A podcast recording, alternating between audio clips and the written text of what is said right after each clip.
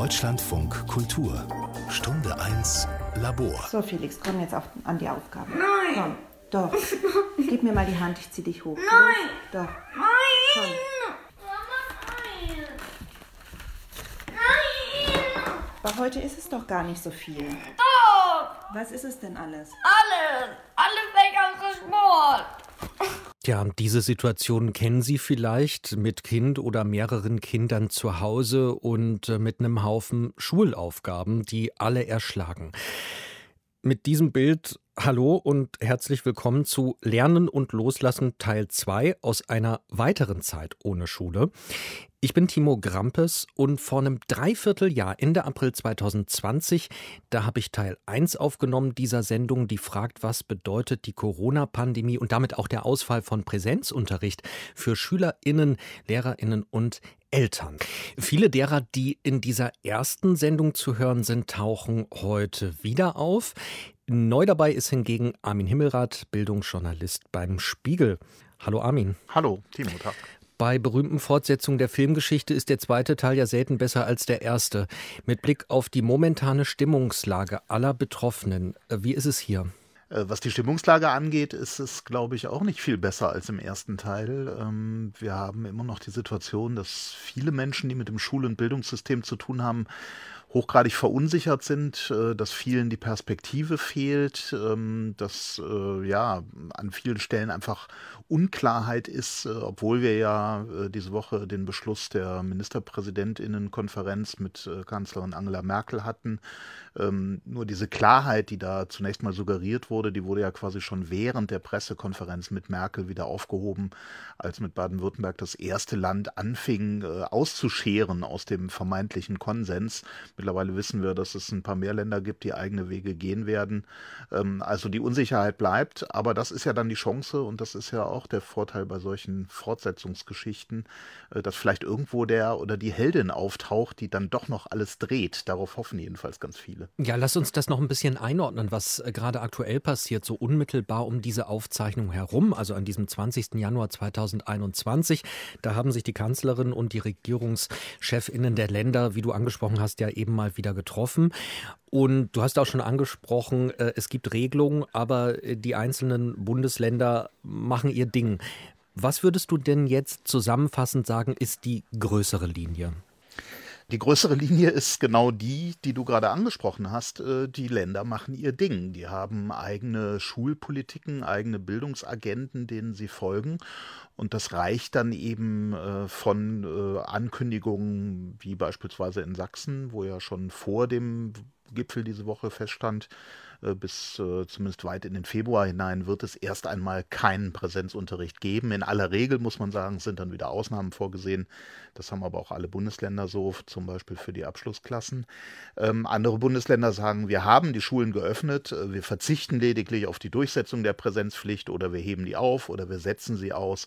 Ähm, dass da eben keine einheitliche Linie drin ist, das macht es, glaube ich, auch so kompliziert. Andererseits, ganz selbstkritisch, wir als JournalistInnen leben natürlich davon, davon, äh, genau über solche Dinge zu berichten, die nicht rund laufen. Und äh, in diesen Fällen gibt es tatsächlich gerade viel zu berichten. Anvisiert waren ja eigentlich Schulschließungen bis zum 15. Februar zumindest mal. Und da sickert sowas durch und dann differenziert sich das wieder und dann ist es sehr unterschiedlich. Und mich hat ja zugegebenermaßen kaum was so verwirrt wie Schule im Kontext Corona. Ja, erst alle zumachen, dann alle aufmachen, dann endlos Diskussionen, ob Schulen jetzt Pandemietreiber sind oder nicht. Und wenn Sie zu Hause Ihre Suchmaschinen mal anwerfen und mal schauen, was gab es da so in den, sagen wir mal, vergangenen vier Wochen an Studien und Interviews dazu, dann werden Sie die widersprüchlichsten Ergebnisse und Einsichten vor sich sehen. Armin, welche davon sind denn aus deiner Sicht am besten zu gebrauchen? Das hängt äh, nun tatsächlich äh, von der Situation vor Ort ab. Schule ist ein hochgradig komplexes System, ähm, das, das tatsächlich in der Lage sein muss, glaube ich, vor Ort sehr genau zu gucken, wie da die Situation ist und dann zu reagieren. Und das kann eben heißen, dass an der einen Schule vor Ort äh, sehr früh auf, auf eine Form von Hybridunterricht äh, mit geteilten Klassen gesetzt wird und dass eine andere Schule mit einer anderen Klientel vielleicht viel stärker auf Präsenzunterricht setzt aber die vielleicht auch sagt, wir brauchen eigentlich noch zwei, drei, vier, fünf Räume mehr, um das gut umsetzen zu können. Also das lässt sich letztlich von oben nicht entscheiden. Ich glaube, der Knackpunkt der ganzen Geschichte ist, dass einfach wahnsinnig viele Verantwortliche an, an einem Produkt arbeiten und äh, es an diesen Kommunikations- und Übergangsstellen immer wieder hakt und äh, ruckelt und rumpelt, äh, wenn äh, die, die Schulträger vor Ort äh, zuständig sind für die technische Ausstattung und die Gebäude der Schulen, ähm, unter anderem aber eben auch zum Beispiel für die digitale Ausstattung, wenn äh, die Länder dann zuständig sind für das Lehrpersonal und dessen Qualifikation und der Bund auch noch Geld dazu gibt, ähm, dann wird es irgendwann kompliziert. das, das funktioniert nicht reibungslos. von daher sehe ich das so, dass das, glaube ich, es ganz hilfreich wäre, wenn relativ viel Entscheidungs Freiheiten an die Schulen vor Ort delegiert werden oder man muss das vielleicht auch andersrum sehen, die Schulen sich das einfach nehmen. Ich habe die Krise bisher so erlebt, dass äh, besonders die Schulen gut durch die Krise kommen und mit sinnvollen Konzepten punkten können, die im Grunde nicht auf Ansagen vom jeweiligen Kultusministerium warten, sondern die für sich gesagt haben, klasse, da gibt es eine Regelungslücke, mein Ministerium schweigt gerade, super, ich gehe da rein, ich fülle diese Lücke, wir machen jetzt mal was und wir gucken mal, was passiert, solange uns niemand das verbietet und zurückpfeift, sind wir erstmal unterwegs.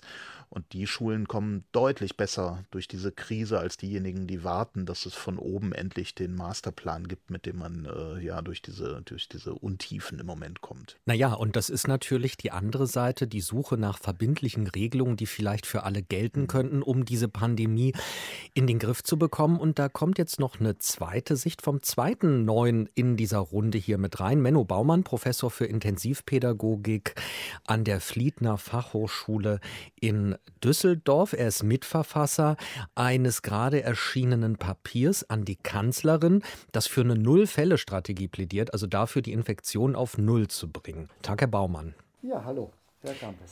Was würde das, was würde die Umsetzung Ihres Papiers für die Schulen bedeuten? Also wir sind an dem Punkt, dass wir gesagt haben, wir brauchen eine völlig neue Zielrichtung in der Corona-Strategie.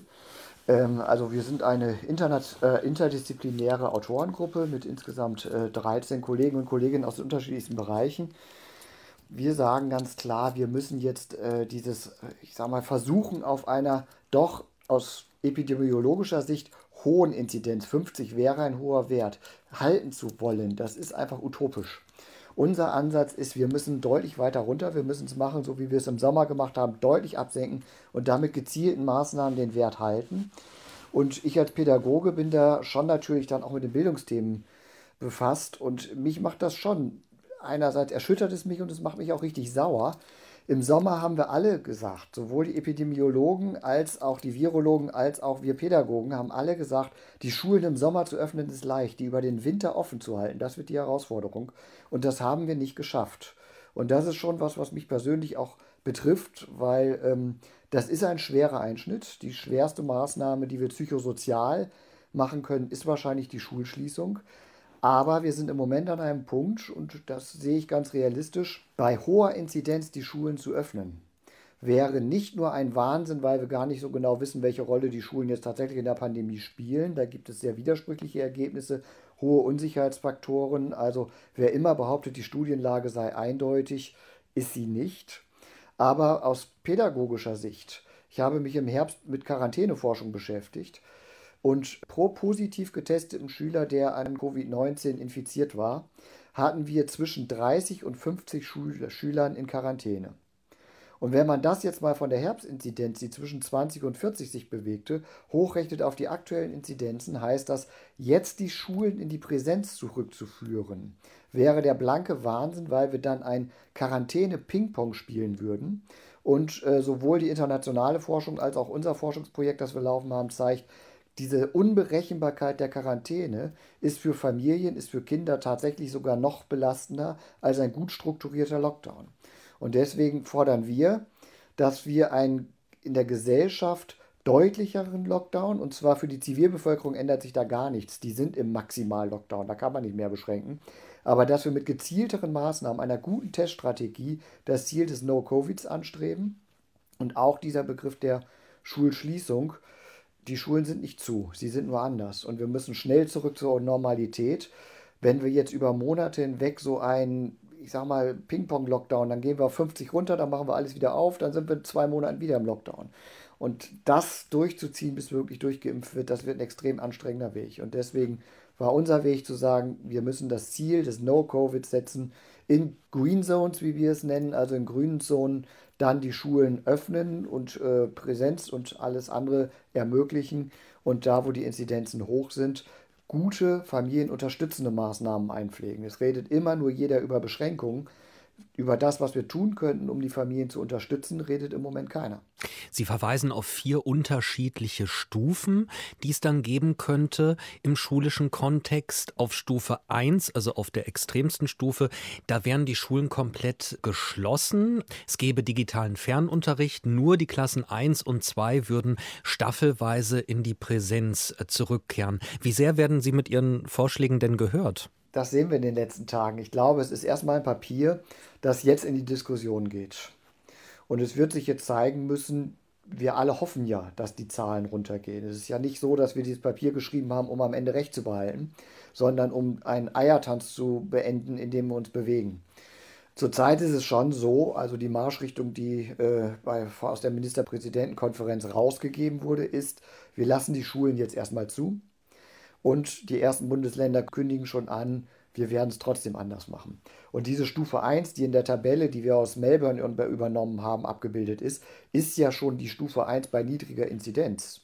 Die müssen wir ja erstmal erreichen. Im Moment wären wir in dem Punkt, wo wir sagen würden, Präsenzunterricht ist aus den Gründen, die ich gerade genannt habe, psychosozial und aufgrund der Unberechenbarkeit der Rolle von Schulen in der Virusübertragung. Zurzeit sind Schulöffnungen nicht sinnvoll, wenn wir aus diesem Lockdown-Zustand irgendwann wieder rauskommen wollen. Sie können übrigens dieses Papier, über das wir jetzt sprechen, äh, natürlich auch bei uns verlinkt finden, bei dieser Sendung unter deutschlandfunkkultur.de. Herr Baumann, jetzt fand ich aber doch bemerkenswert an diesem Papier, dass es einen Anhang hat mit der Überschrift Mythen und Missverständnisse über SARS-CoV-2 und als Mythos nennen sie eben unter anderem Schließung von Schulen ist belastender für Kinder und Familien als ihre Offenhaltung. Da haben Sie gerade schon drüber gesprochen. Aber ich frage mich dann doch, was ist denn gerade mit Kindern, denen die Institution Schule besonderen Schutz bietet, zum Beispiel gegen Gewalt zu Hause? Kinder, die ohne Präsenzunterricht vielleicht völlig von der Bildfläche verschwinden. Das sind genau die Punkte, die man sich dann angucken muss, wo ich von Unterstützung von Familien rede. Es ist selbstverständlich, dass auf Fernunterricht nicht alle Kinder gleich reagieren. Und es ist selbstverständlich auch, dieser Virus, wie jedes gesundheitliche Problem, verteilt sich in unserer Bevölkerung nicht, nicht gleich. Je stärker die Schere zwischen Arm und Reich ist, desto mehr verteilen sich gesundheitliche Probleme und leider auch dieser Virus zu Lasten der Gruppe der armen Bevölkerungsteile. Und das ist gerade der Teil, der von Bildungsungerechtigkeit auch vor Corona schon besonders betroffen war und es jetzt in der Pandemie noch besonders ist. Und da brauchen wir Konzepte. Anstatt darüber nachzudenken, welche Jahrgänge wir in äh, Präsenz schicken, sollten wir über die Bedürfnisse von Kindern sprechen. Was fehlt denn den Kindern an der Schule besonders? Es sind die sozialen Funktionen. Es ist gerade bei Gewalt geht es auch viel darum, im Kontakt zu Lehrkräften und anderen ähm, pädagogischer Infrastruktur zu haben. Und das sind alles Aspekte, wo wir mal dringend darüber nachdenken sollten. Ich sage mal, zu sagen, alles zu ist leicht. Zu sagen, was machen wir denn jetzt, um Familien zu schützen? Das wäre die Herausforderung. Und mit der Forderung dass gerade auch soziale Faktoren, dass gerade auch das Thema ähm, Kinderschutz ein zentrales Kriterium der Notbetreuung sein muss. Mit dieser Forderung bin ich im, bin ich im Prinzip im März, April schon aufgetreten und ähm, an dieser Forderung halten wir fest. Wir haben Kinder, die wir besonders im Blick nehmen müssen. Das sind Familien mit psychisch äh, instabilen Erwachsenen, Familien, wo wir ähm, Sorge um Gewalt haben. Das sind Familien, ähm, die technisch wenig Ausstattung haben oder räumlich wenig Möglichkeiten für Homeschooling haben. Und das sind Familien, wo es einen sprachlichen Förderbedarf gibt, aufgrund von Sprachentwicklungsverzögerungen oder auch einfach, weil eben in der Familie eine andere Sprache gesprochen wird als Deutsch und wofür den Bildungserfolg es wichtig wäre, die deutsche Sprache schnellstmöglich zu erlernen. Und das sind Familien, für die wir gezielte Unterstützungskonzepte entwickeln müssten. Aber das wäre keine Zauberei. Das könnten wir tun, wenn wir das wollten und nicht immer von Woche zu Woche das Versprechen geben würden, nächste Woche machen wir wieder alles auf. Muss man nicht aber also auch in den Blick nehmen, Herr Baumann, dass der digitale Fernunterricht teilweise katastrophal funktioniert? Natürlich, aber das hätten wir im Herbst ändern können. Und wenn wir es im Herbst nicht geändert haben, müssen wir es jetzt ändern. So, natürlich ist es so, Die technischen Voraussetzungen, also die ganzen Server schwirren reihenweise ab. Abgesehen davon, dass nicht alle Familien gleichermaßen technisch ausgestattet sind. Dann haben wir aber natürlich auch das didaktische Problem. Digitalunterricht ist nicht einfach, ich mache meinen Unterricht mal per Video. Wir brauchen eine Didaktik, gerade beim Thema Erstunterricht. Wir haben in Deutschland Professuren für Erstunterricht. Die müssen dringend an den Tisch und da muss man überlegen, welche Anteile können wir da reingeben? Wie können wir Schüler unterstützen, die von ihren Eltern keine Unterstützung kriegen können? Abgesehen davon, dass es, wie in dem ähm, Einspieler ja schon deutlich geworden ist, nicht immer ganz einfach ist, sein eigenes Kind im Lernen zu unterstützen, unabhängig von der Eltern-Kind-Beziehung, haben wir natürlich auch das Problem, dass man das entweder neben Homeoffice oder aber eben auch, also ich muss sagen, Mathematik 10. Klasse, da würde auch ich langsam an meine Grenzen kommen und andere Familien wahrscheinlich sogar noch etwas schneller.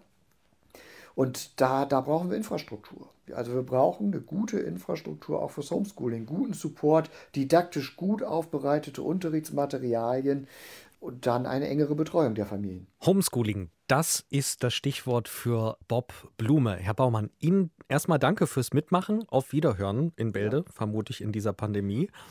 Und ja, alles Gute. Gerne. Bis bald. Tschüss. Ja, und das mit dem Homeschooling jetzt und Bob Blume, das ist vielleicht so ein kleiner äh, Schlag mit dem, mit dem Ellenbogen so in die Niere oder sowas oder ein kleines äh, Kitzeln auch, weil für äh, Bob Blume heißt das niemals Homeschooling, sondern digitaler Fernunterricht. Bob Blume, Gymnasiallehrer in Baden-Württemberg, auf Twitter als Netzlehrer bekannt, der ist schon in der ersten Schulausfallzeitsendung hier dabei gewesen. Hallo, Herr Blume. Einen schönen guten Tag. Sie haben bis jetzt alles mitgehört und was dabei gedacht? Also Sie haben ja das gerade mit dem kleinen Ellbogenschlag gesagt. Das ähm, bezieht sich ja darauf, dass ich gesagt habe, hört doch verflucht noch einmal auf, Homeschooling zu sagen. Denn wenn der digitale Fernunterricht tatsächlich funktioniert, dann ist es kein Homeschooling.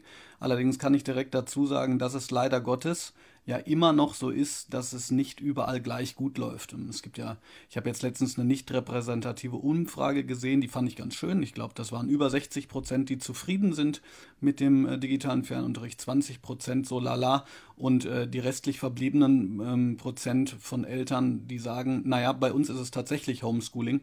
Wenn ein Lehrer oder eine Lehrerin einfach ähm, sagt, welche Buchseiten bearbeitet werden müssen, dann kann es das ja nicht sein. Aber zurück zu Ihrer Frage. Ich habe sehr viel genickt weil ähm, ich gerade ähm, vor allen Dingen im Bezug darauf, was der Herr Baumann gerade gesagt hat, dachte, ja, genau, es geht um den Fokus. Ähm, das, was er meinte, dass wir ähm, gerade so rumeiern, ist in bestimmten Situationen ja nachvollziehbar. Aber ich glaube auch, dass es viel besser hätte laufen können, wenn man zumindest Rahmenbedingungen gesetzt hätte. Also Stichwort ist ein Stufenplan. Da sprechen wir ja quasi von sechs Monaten ähm, drüber. Wenn man einen Stufenplan mit Inzidenzwerten hätte, auch was diese Zero-Covid-Lösung ähm, anbetrifft, dann könnte man sagen, dann haben wir trotzdem unseren funktionierenden Bildungsföderalismus und man kann trotzdem noch länderweit unterscheiden, was man macht. Aber eben nicht die Situation, wie viele Lehrerinnen und Lehrer das jetzt haben, dass so eine Ministerpräsidentinnenkonferenz läuft und man schon weiß, dass man sich die Ergebnisse gar nicht äh, durchlesen oder anschauen muss, weil äh, mindestens ein oder zwei Tage später der erste schon wieder ausschert und der erste Kultusminister, die erste Kultusministerin sagt, also wir machen das aber doch äh, komplett anders. Wie geht es Ihnen als Lehrer damit? Na, ich habe äh, vor einiger Zeit mal geschrieben, ähm, sich das so durchzulesen. Man kommt sich vor wie ähm, äh, in einem Kafka-Parabel. Ja, manchmal muss man ja äh, überhaupt erstmal dreimal lesen, um zu verstehen, was es jetzt konkret für das eigene Handeln bedeutet.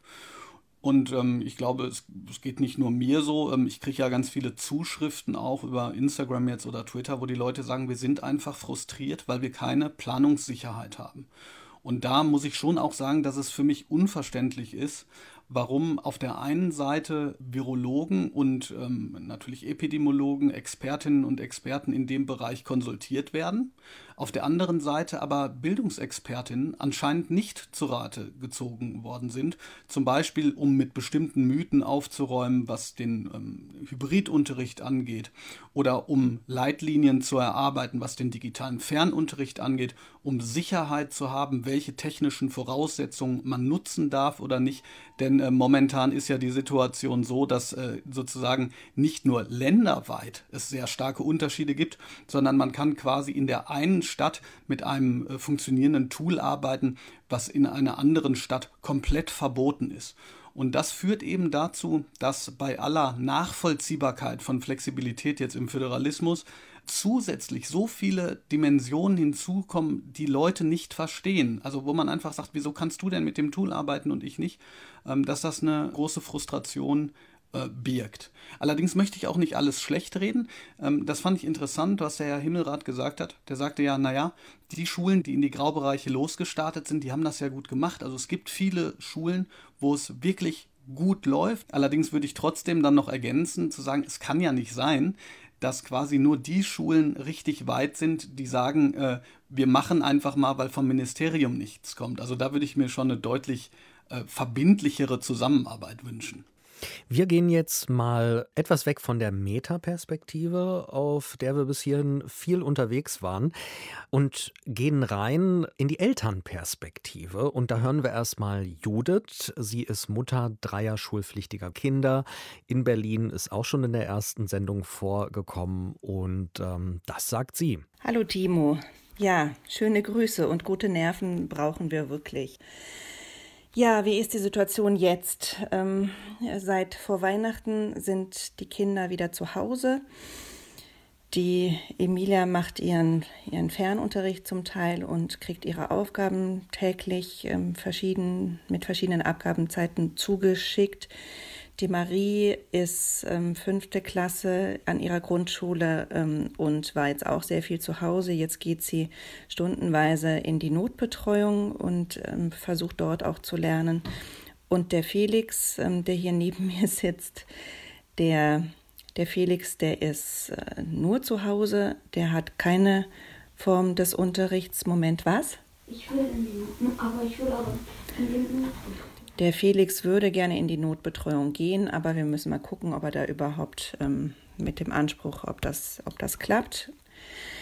Er kriegt sonntags seine Aufgaben zugeschickt, die gehen dann an mich per E-Mail. Da kann ich mich dann einloggen über einen Link in einem Padlet und darüber komme ich also in diese Aufgaben und dann ist das so strukturiert, dass für die benannten Fächer, dass da jeweils Aufgaben äh, pro Tag verzeichnet sind, also pro Tag. Und das ist ganz schön viel. Ich kann das gerne mal kurz vorlesen. Warte mal, ich suche mal zum Beispiel. Hm, es ist nur bedingt übersichtlich, muss ich sagen.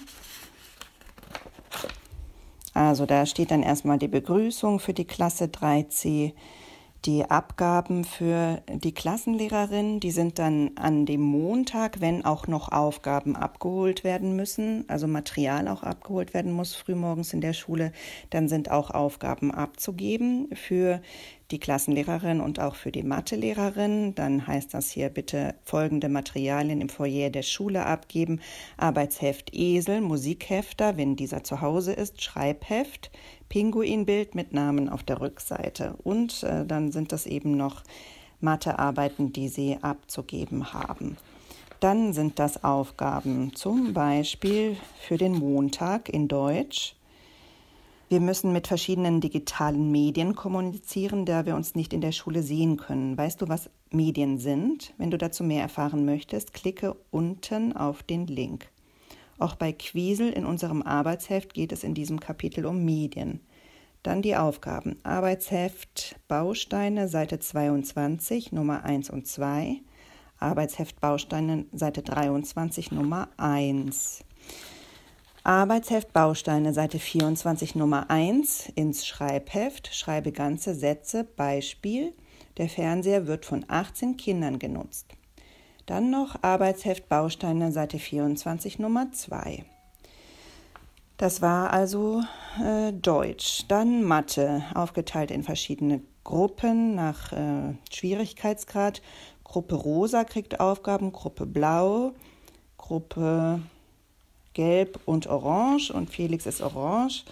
Da muss er Arbeitsblatt Komma Schreibweise Längen Millimeter bearbeiten und zweitens Arbeitsblatt Längen umrechnen. Ja, genau, dann ist hier noch eine Aufgabe für Religion, Lebenskunde. Für den Sachunterricht, was fressen Fledermäuse? Die meisten Fledermäuse fressen Insekten und so weiter. Den Speiseplan der einheimischen Fledermäuse lernst du heute kennen. Arbeitsblatt Seite 35 und 6. Falls Sie jetzt leichte Abschaltimpulse verspüren sollten bei dieser Aufgabenaufzählung, überlegen Sie mal, wie es Kindern geht. Ähm, und beantworte die Fragen zu dem Lebenslauf des Komponisten in Englisch. Verwende dein grünes ähm, Book und dein gelbes Activity Book und klicke auf den unteren Link, um die Dialoge zu hören. Wiederholung der Animals der Tiere. Dann Aufgaben im Padlet, da muss man dann wiederum äh, sich einloggen. Klicke auf das untere Bild, scrolle runter zu den Dialogen, Klasse 3, Unit 3. Höre den Dialog Nummer 30 an, bearbeite Arbeitsblatt Page Nummer 14, Nummer 2, höre und zeichne. Auch den Dialog Nummer 32, Arbeitsblatt Page 15, Number 3, lies und verbinde die Zahlen und Number 4 dann, ja genau, how many, wie viele Tiere sind dort, liest die Frage und zähle die Tiere.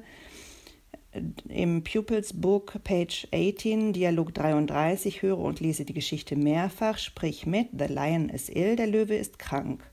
Wants to help, helfen wollen. Und so weiter und so fort. Das waren also die Aufgaben für den Montag. Ja, und jetzt kann der Felix diese Aufgaben so nicht abarbeiten alleine. Das heißt, ein Elternteil muss sich kümmern und sagen, Felix, mach jetzt dies, mach das. Hast du schon, dann hakt das ab. Ja, und das alles nebenher. Und das war, wie gesagt, nur ein Tag. Also sehr herausfordernd. Er hat einfach oft keine Kraft, diese Aufgaben anzugehen und sieht auch nicht die Sinnhaftigkeit darin, das so alleine hier zu Hause abzuarbeiten, ohne dass eine Struktur da ist. Also es, es, fällt ihm gar nicht ein, wozu das gut sein sollte. Und dass er damit fürs Leben lernt, das ähm, kann er so natürlich noch nicht sich vergegenwärtigen mit seinen acht Jahren. Ja, zur Entwicklung des letzten Dreivierteljahres. Also im Vergleich zum ersten sogenannten Lockdown hat Felix jetzt noch keinen Unterricht am Computer gehabt. Also in, im Frühling hat die Lehrerin und die Mathelehrerin auch, die haben sich dann mal zweimal die Woche, glaube ich, gemeldet und haben sich verabredet, um direkten Unterricht am Computer zu machen. Das gab es jetzt noch nicht. Nur eben diese Menge von Aufgaben. Das ist schlechter natürlich, weil da da ganz viel Bindungsverlust da ist. Dafür gab es jetzt ein, zwei Anrufe von eben der Klassenlehrerin, wie es ihm geht. Ja, besser, besser ist nichts geworden. Nee, kann ich echt nicht sagen. Besser ist nichts geworden, sagt Judith. Armin, sag du uns bitte irgendetwas, das besser geworden ist. Hau uns bitte irgendein Best-Practice-Ding aus einer Schule um die Ohren, damit wir im weiteren Sendungsverlauf mental überlebensfähig bleiben. Ich muss äh, erstmal verarbeiten, was ich da gerade gehört habe. Das ist gruselig. Mir kommen wirklich die Tränen. Was ist das für ein Unterricht, wenn ich, äh, wenn ich, also für einen Fernunterricht, wenn ich Kinder einfach nur zuballer mit diesen Aufgaben? Also äh, ich finde das unfassbar und einfach gruselig. Und ähm, vielleicht um den Bogen zu schlagen, dann doch zu was, äh, zu was Sinnvollem oder zu einer guten Idee. Ich war in einer Schule in, in, in äh, Nordrhein-Westfalen unterwegs, schon im ersten Lockdown im äh, März. Das größte Gymnasium äh, des Landes in Kerpen mit 2000 äh, oder sogar, glaube ich, noch ein paar mehr Schülerinnen und Schülern. Und ähm, was ich da erlebt habe, das war tatsächlich mutmachend, weil die Kolleginnen und Kollegen dort, also Lehrkräfte, die dort unterwegs sind, die haben sich äh, sozusagen in den zwei Tagen vor dem äh, vor der ersten Schulschließung überlegt, so, wir müssen mehr schaffen als nur das, was wir gerade in diesem schlimmen Beispiel gehört haben. Also nur mehr schaffen als einfach nur Aufgaben an die Eltern und an die äh, Familien zu delegieren, äh, das Curriculum abzuarbeiten, aber was dann sozusagen inhaltlich damit ist, ob das sinnhaft ist, ob das überhaupt didaktisch anspruchsvoll und gut aufbereitet ist, spielt alles keine Rolle. Die haben gesagt, wir machen das anders und haben erstmal innerhalb des Kollegiums ähm, über, also wirklich innerhalb kürzester Zeit von ein, zwei Tagen Mikrofortbildungen organisiert. Sodass also alle Lehrerinnen und Lehrer an dieser Schule zumindest so ein, ein Basiswissen davon hatten, was digital gut gemachten Unterricht in der Ferne angeht. Und äh, interessanterweise wurde das eben nicht von außen eingekauft, sondern von äh, Kolleginnen und Kollegen dort organisiert, die äh, das, die sagten, ja, ich habe eine Idee und oder ich mach, ich könnte mir das vorstellen oder ich kenne mich damit aus. Also Selbsthilfe im besten Sinne dieses Kollegiums.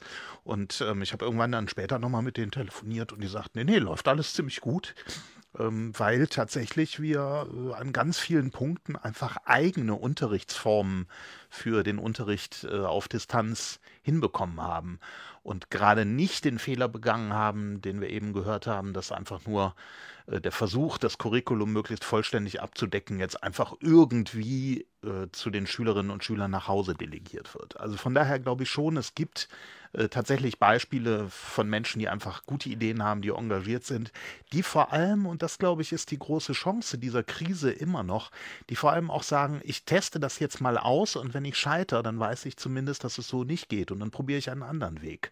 Ich glaube, das ist das, was wir im Moment auch ganz stark brauchen, diese Lust, Sachen einfach mal auszuprobieren, Neues zu testen. Äh, wenn ich mir unsicher bin, auch Hilfe zu holen, auch das ist ja was, was man im Lehramtsstudium jetzt nicht unbedingt von vornherein lernt und auch in der, äh, in der Praxis des äh, Arbeitsalltags nicht jeden Tag praktiziert, dass man sich untereinander vernetzt. Und da, wo Kolleginnen und Kollegen das tun, ist das, glaube ich, wahnsinnig förderlich für das, was dann hinterher an Fernunterricht, an Distanzunterricht dabei rauskommt. Also Vernetzung kann helfen, dass Dinge da gelingen und ähm, das war jetzt ein Beispiel des Gelings. Wir hören jetzt Max und Camilla. Im April 2020 waren die noch halbwegs entspannt mit ihrer zehnjährigen Tochter Chiara, die in die Grundschule geht. Da hat sich die Entspannung allerdings so ziemlich gelegt in der Zwischenzeit. Die Situation bei uns ist jetzt so, dass seit dem zweiten Lockdown ab Herbst eigentlich äh, unsere Tochter entweder noch am Anfang in Präsenzunterricht war oder dann aber auch sogar vor der eigentlich vorgeschriebenen Zeit wieder, in die, in, wieder zu Hause arbeiten musste. Und das hat sehr unterschiedlich funktioniert. Also zunächst mal haben wir uns geärgert, dass eigentlich die Berliner Schule, wo sie hingeht, dass quasi in vorauseilendem Gehorsam schon Beschlüsse umgesetzt hat, die erst zwei Wochen später erfolgten, also Wechselunterricht mit halben Klassen und dann auch noch ganz ähm, die Kinder zu Hause gelassen mit einer Notbetreuungsmöglichkeit, die wir hin und wieder auch genutzt haben. Aber letztlich, also es war ja am Ende nicht mehr aufzuhalten. Dann saß also unsere Tochter wieder zu Hause. Dann hat sie sich rumgeschlagen mit nicht funktionierenden Lernplattformen. Und das war alles in allem ein völlig chaotischer Start in die zweite Lockdown-Welle. Da muss man dazu sagen, dass Bildungssenatorin Scheres hier in Berlin beschlossen hat, man kann sozusagen das mal als Übungstestphase durchführen, wie das wäre, wenn dann jetzt ein zweiter Lockdown käme und man quasi diesen Teilunterricht machen würde. Also teils zu Hause mit geteilten Klassen und teils in der Schule. Und wir fanden diese Idee einfach nicht besonders sinnvoll, weil warum sollte man die Eltern jetzt schon wieder in Anführungsstrichen herausfordern und quälen, damit dass die Kinder wieder zu Hause sind, wenn noch der Lockdown noch, noch gar nicht da ist. Also fand ich diese Entscheidung von Bildungssenatorin Scheres tatsächlich völlig daneben, weil wer nämlich zu Hause den Unterricht machen muss, das sind die Eltern. Das ist nun mal so. Das muss man sich wirklich vor Augen führen. Es ist nicht so, dass die Kinder nach Hause kommen, sich vor den Computer setzen, alles selbstständig machen und die Eltern können ihrer Arbeit nachkommen. Nein, es ist so, dass die Eltern daneben sitzen müssen, zumindest bei den etwas kleineren, sagen wir von 10 bis 12 auf jeden Fall. Die ganze Zeit, fast ausschließlich die ganze Zeit äh, mit betreuen müssen, erklären müssen. Also, das heißt, die Eltern übernehmen die Aufgabe des Lehrers. Dazu ist auch zu sagen, dass die Lehrer, die Schulen, der Senat, wer auch immer da verantwortlich zu machen ist, die Zeit im Sommer nicht genutzt haben, um sich Konzepte zu überlegen, wie Fernunterricht gestaltet werden kann. Also in unserem Fall, ich weiß, dass es teilweise im Bundesgebiet auch bessere andere Erfahrungen gibt, aber bei uns ist es bis heute so, dass die Lehrer bis auf wenige Ausnahmen keine Lernvideos wirklich zur Verfügung stellen, wo sie selber auftreten, wo sie selber erklären.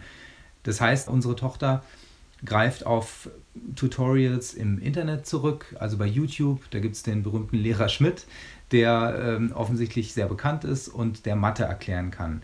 So, und es ist wirklich äh, für uns völlig unverständlich, dass die Lehrerinnen, Lehrer in der ganzen Zeit sich nicht ernsthaft Gedanken darüber gemacht haben, was man beim nächsten Lockdown dann eben macht und wie Fernunterricht wirklich aussieht. Also das, was jeder Volkshochschullehrer oder Lehrerin oder jede Fernuni eigentlich leisten muss, sowieso immer, das schaffen die Lehrer leider nicht. Es gibt eine einzige Lehrerin in unserer Klasse, die Tutorials anbietet. Alle anderen schreiben es doch tatsächlich mit Worten auf für Kinder mit zehn Jahren. Das heißt, die Kinder verstehen das nicht, beziehungsweise die brauchen eine Anleitung. Für was haben wir denn Präsenzunterricht?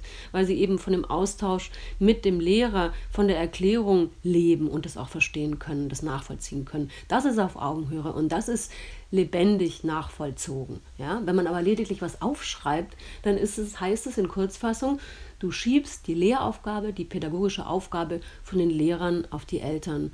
Und das ist wirklich erschütternd in einem Hightech-Land wie Deutschland, dass wir das konstatieren müssen. Also man war genauso überrascht beim zweiten Lockdown wie beim ersten. Technisch hat es auch nicht besser funktioniert beim zweiten Mal im Vergleich zum ersten. Außerdem gab es auch kein konkretes Konzept. Es, man wurde heute in den Teilpräsenzunterricht geschickt und morgen war schon wieder komplett äh, zu Hause Schule machen und dann mit der Option, möglicherweise in die Notbetreuung zu gehen, was wir auch hin und wieder mal genutzt haben. Aber eigentlich wird man also moralisch quasi aufgefordert, sein Kind auf jeden Fall zu Hause zu lassen und in Kauf zu nehmen, dass es eben nicht vernünftig unterrichtet wird. Und letztlich wird man auch ja, gezwungen, seinen Job hinten anzustellen und sich ums Kind zu kümmern. Und das ist ehrlich gesagt wirklich erschütternd in einem Land wie Deutschland. Und da habe ich auch kein Verständnis mehr, weil wenn ich mit Leuten in Spanien spreche und in anderen Ländern, bei denen funktioniert es einfach viel besser. Die haben einfach im Sommer gelernt. Unterm Strich mein Fazit ist, digitale Ausbildung für Kinder Katastrophe. Wir befinden uns im Steinzeitalter. Entschuldigung, dass ich diesen Vergleich heranziehe, aber es kann nicht wirklich wahr sein, dass wir aktuell Anfang 2021 immer noch E-Mails schreiben mit den Aufgaben, anstatt wirklich was dazugelernt zu haben. Und außerdem, wie es schon auch in vielen Berichten online abgebildet wurde, schlagen sich die Eltern jetzt mit den verschiedensten Online-Techniken und Portalen rum. Das heißt, sie sind viele Stunden am Tag damit beschäftigt zu gucken, ist es jetzt irgendwie auf dem Lernraum, was unsere Webseite ist, oder ist es auf dem Panel, ich weiß nicht mehr, wie es genau heißt, oder haben sie eine E-Mail geschickt, man muss hinterher telefonieren. Also eine Katastrophe. Eine Katastrophe, Herr Blume. Teilen Sie diese geschilderte Erschütterung aus Lehrersicht? Die haben ihre Erfahrungen gemacht und diese Erfahrungen hören sich absolut nach Katastrophe an. Also das ist einfach so. Ich würde da vielleicht den Bogen spannen zu dem, was ähm, Herr Himmelrath gerade eben in Bezug auf diese Mikrofortbildung gesagt hat. Denn was sich ja zeigt, ist, dass das Ganze eine Schulleitungsaufgabe ist. Es ist eine Schulleitungs- und eine Schulentwicklungsaufgabe, dafür zu sorgen, dass Lehrerinnen und Lehrer für das Digitale fit gemacht werden. Das ist ein Versäumnis der Schulen, auf jeden Fall. Das ist aber auch ein Versäumnis natürlich der politischen Verantwortungsträger, die nicht dafür gesorgt haben, äh, da auch dementsprechend sowohl Expertise als auch funktionierende Technik zur Verfügung zu stellen. Denn äh, das, was Herr Himmelrath gerade gesagt hat, diese Hilfe zur Selbsthilfe, das ist in der Tat der Weg, den die Schulen hätten gehen sollen. Deshalb finde ich es auch manchmal spannend, wenn ich so Anfragen kriege, ähm, naja, wir machen jetzt einen pädagogischen Tag und äh, würden Sie gerne in zwei Wochen da haben äh, als ich meinen pädagogischen Tag mit, mit, mit unserer Schule zusammen gemacht habe. Das hat ein Jahr gebraucht. Der pädagogische Tag selbst, also ein Tag, an dem Lehrerinnen und Lehrer sich zu digitalen Konzepten in unterschiedlichen Formaten austauschen, war das, äh, kann man so sagen, das Ende ähm, einer Entwicklung, äh, die damit begonnen hat, dass ich zunächst mal Kolleginnen und Kollegen weitergebildet habe, damit die in ihren Fächern dann wiederum andere Kolleginnen und Kollegen weiterbilden. Und diese Mikrofortbildungsformate, die laufen bei uns auch digital weiter. Das ist also nichts, was einfach mal verordnet wird und wo man dann einen Tag ähm, da was macht und, und plötzlich sind alle fit, sondern das ist eine Langzeitaufgabe. Das heißt, man müsste so mehr Netzlehrer from Outer Space quasi, müsste man als Multiplikatoren jetzt einsetzen. Absolut. Ähm, das ist natürlich auch wieder länderspezifisch, aber zum Beispiel in Baden-Württemberg gibt es auch ähm, eine, ein offizielles Format, Multimedia-Berater. Da werden Leute weitergebildet, um eben jetzt nicht administrativ, da geht es jetzt nicht um die um Technik oder um Softwareprobleme, sondern um eben pädagogisch, didaktisch in der Lage zu sein, äh, Kolleginnen und Kollegen weiterzubilden. Denn was sich auch in diesem äh, Beispiel gezeigt hat, wo äh, die Mutter diese unfassbar vielen Aufgaben der, ähm, ähm ihrer Kinder ähm, präsentiert hat. Was sich da zeigt, ist, dass viele Lehrerinnen und Lehrer gar keinen, ich sag jetzt mal, keine Vorstellung davon haben, wie über die Ferne Unterricht eigentlich äh, strukturiert werden kann. Also ich habe das in einem Webinar oftmals so gemacht, dass ich gesagt habe, stellen Sie sich jetzt mal vor, an die ähm, Kolleginnen und Kollegen, die dann eben äh, teilgenommen haben. Stellen Sie sich mal vor, Sie würden den Fernunterricht, den Sie jetzt gerade machen, in die Präsenz übertragen. Das, was wir gerade gehört haben, diese unfassbar vielen Aufgaben, das wäre ja, als würde ich in der Präsenz mit einem großen Eimer in die Klasse kommen, äh, dort sozusagen äh, alle möglichen Dokumente reingestopft haben und wieder gehen und sagen, so, äh, jetzt macht mal, ich komme in anderthalb Stunden wieder oder besser gesagt in vier. Und das ist ja, das ist ja nicht der Fall. Das heißt, was man erstmal lernen muss, ist zu überlegen, äh, welche Dinge, die der Präsenzunterricht, die den Präsenzunterricht ausmachen, müssen ausgelagert werden, müssen wegfallen und welcher Umfang bleibt eigentlich dann noch äh, als, als bewältigbar über? Und das sind alles ganz wichtige didaktische Fragen, damit es eben nicht so weit kommt, dass ein Kind äh, maßlos überfordert ist in einer Situation, äh, wo man quasi mit acht bis zehn Jahren dann äh, seine Woche selber planen muss. Aber wie realistisch ist es denn, Armin, dass sowas jetzt wirklich passiert, auch im großen Stil? Es ist ja doch nicht zu ändern, dass da viele Schulen nicht mal ein WLAN haben, dass die Plattformen teilweise überhaupt nicht funktionieren, dass es mangelt an Multiplikatoren, die Wissen weitergeben, an Vernetzung. Das äh, hört sich ja eher nach Jahren an, als nach einem Wissen, das jetzt in dieser Pandemie Pandemiezeit noch helfen könnte? Naja, ich glaube, wir müssen beides machen. Wir müssen natürlich einerseits sehen, wo sind die oder wo liegen die kurzfristigen Lösungen, die wir nutzen können. Das heißt, wo, wo gibt es äh, andere Lehrerinnen und Lehrer, vielleicht auch in nächster Nähe, vielleicht im Kollegium oder in der Schule nebenan oder drei Straßen weiter, die mir äh, an dem Punkt einmal weiterhelfen können. Und auf der anderen Seite müssen wir natürlich auch dafür sorgen, dass äh, letztlich die Rahmenbedingungen, du hast die Technik angesprochen, zum Beispiel Digitalisierung, äh, Ausstattung mit WLAN, solche Dinge, dass natürlich auch diese Rahmenbedingungen verbessert werden, selbst wenn das länger dauert. Aber wir müssen eben sehen, dass das losgeht und nicht äh, das tun, was ich eben im, in vergangenen zehn Monaten so ein bisschen äh, als Eindruck mitgenommen habe oder immer mal wieder als Eindruck mitgenommen habe, dass da versucht wird, sich so zu klammern an eine Rückkehr zu einem äh, Normalunterricht, wie er vor dem 16. März 2020 bestanden hat, als zum ersten Mal die Schulen zumachten. Diese Rückkehr wird es nicht mehr geben. Also äh, das, das ist eine Chimäre, dem so hinterher zu hängen, zu sagen, wir wollen wieder dahin zurück und dann ist alles gut und das, das müssen wir jetzt einfach irgendwie aussitzen und dann kommen wir da wieder hin. Nein, so wird das nicht sein. Wir, wir müssen einfach äh, Schule verändern. Sie verändert sich schon von selbst und die Frage ist jetzt, ob wir mitgestalten wollen oder nicht. Und ähm, ich bin natürlich fürs Gestalten und ich bin natürlich, äh, auch wie Herr Blume das ja richtigerweise sagt, äh, dafür, sich äh, Gedanken zu machen, wie solche Konzepte aussehen können, genau dahin zu steuern, wo man hin möchte und sich nicht nur treiben zu lassen. Mein Eindruck ist äh, gerade in der Schulpolitik leider im Moment, dass sie sich treiben lassen. Insofern liegen meine Hoffnungen tatsächlich äh, bei den Schulen vor Ort, bei den Schulleitungen, bei den Lehrerinnen und Lehrern, die sagen, äh, ich lasse mich nicht treiben, sondern ich treibe selbst und äh, die dann vielleicht äh, ein, zwei, drei, vier Kolleginnen und Kollegen mitnehmen, äh, die wiederum nehmen jemand mit und so passiert dann auch etwas. Aber es stimmt, wir sind äh, in einer dramatischen Situation. Äh, es hängt im Moment ganz, ganz viel vom Glück ab, wo mein Kind hingeht und ob es dort eine Schule erwischt und Lehrkräfte erwischt und eine Schulleitung und auch ein Bundesland sogar, in dem ordentlich oder kreativ und zukunftsgewandt und vielleicht auch nachhaltig mit dieser Krise umgegangen wird oder ob ich äh, das Pech habe, in, in, an einer Schule zu sein, wo alles das nicht passiert und äh, letztlich äh, gerade ziemlich viel vergeigt wird. Wenn wir jetzt noch mal an die Kritik von Max und Camilla von gerade eben denken, sind denn da mhm. Lehrerinnen und Lehrer, die direkt in den Schulen sind, die wichtigsten AdressatInnen für das, was Max und Camilla angesprochen, was sie kritisiert haben? Aus meiner Sicht äh, geht es nur über Eltern und Lehrkräfte und Schulleitungen. Das sind, glaube ich, die Akteure, wo die Innovation herkommen kann. Und natürlich wird es da Reibungen geben, es wird Diskussionen geben, man wird sich gegenseitig kritisieren, äh, wie Dinge gut laufen oder nicht gut laufen. Ähm, aber ich glaube, das kann tatsächlich die Kraft bieten, äh, Veränderungen in Schule und im Schulalltag zu ermöglichen. So äh, wie Bob Blume ja auch jemand ist, der äh, ja in der Praxis wirkt und nicht darüber, dass er große Konzepte macht und die weitergibt. Und ehrlich gesagt, ich habe tatsächlich die Hoffnung aufgegeben, dass äh, von Seiten der Kultusministerkonferenz da äh, die großen Würfe oder der große Wurf kommen wird. Den wird es nicht geben. Veränderung muss von anderen Stellen ausgehen und das sind dann eben Lehrerinnen und Lehrer und Eltern. Wir hören noch einen bereits aufgezeichneten Interviewwurf jetzt.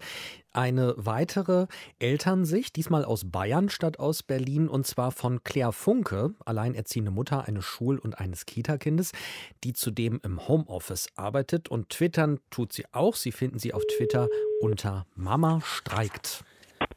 Okay. Ja, Timo Grampes hier. Hallo, Frau Funke. Hallo, Herr Krampes. Wie fügt sich der Anruf gerade so ein in die Alles Situation? gut. Ja? Die Kinder sind gerade noch mal raus in den Garten gegangen. Also, also ich habe sie nicht rausgeschickt. Nein, natürlich nicht. Aber äh, Inzwischen sind sie ja schon ein Stück größer geworden, ne? die Kleinen. Also zumindest im April 2020 war der Ältere in der sechsten Klasse und zwölf Jahre alt. Ist er Genau, jetzt in der siebten und 13 Jahre? genau. Und der andere ist äh, immer noch im Kindergarten, aber sechs jetzt mittlerweile. Und war damals Der war fünf. fünf. Tja, wie ist die Situation für Sie alle gerade? Naja, also sagen wir mal so, mit dem Kleinen äh, ähm, geht's, weil ich Notbetreuung einfach in Anspruch nehme, weil das einfach mit dem kleinen Kind, also das war wirklich einfach wahnsinnig äh, schwierig, diese sechs Wochen, also die ich ihn zu Hause lassen musste im April, also das ging eigentlich fast gar nicht. Ja, also dadurch ist die Situation jetzt für mich äh, mit dem kleinen Kind im Moment, solange ich ihn in die Notbetreuung bringen kann, nicht so schwierig. Also außer, dass man natürlich Angst hat, klar, dann ist halt die Infektionsgefahr höher, wobei bei uns im Kindergarten wirklich also nur sehr wenig Kinder äh, wirklich da sind. Das ist ja auch regional irgendwie unterschiedlich, aber bei uns ist es tatsächlich so, dass die meisten Eltern sich daran Also bei Ihnen ist Genau, es wirklich die eine Notbetreuung. Äh, Wie viele Stunden umfasst das? Also ich habe es halt innerhalb meiner Buchungszeit angegeben, ne, zwischen acht und, und, also bei uns macht der Kindergarten dann schon um Viertel vor vier zu und in der Zeit arbeite ich auch. Also und da, also außer freitags ist nur bis um drei offen und man kann das angeben. Also ich habe halt jetzt den ganzen Tag angegeben, weil ich tatsächlich auch den ganzen Tag erwerbstätig bin. Und da arbeiten Und Sie als virtuelle Assistentin weiterhin von zu Genau. Hause aus. Genau. Wie ist es mit Ihrem älteren Sohn? Ja, das, also das ist einfach so ein bisschen äh, schwieriger. Es gab dann äh, einfach jetzt im Herbst auch trotzdem schlechte Noten. Dann habe ich mal meinen Sohn gefragt. Also das ist dann halt auch sowas gewesen, was mir im Nachhinein kam.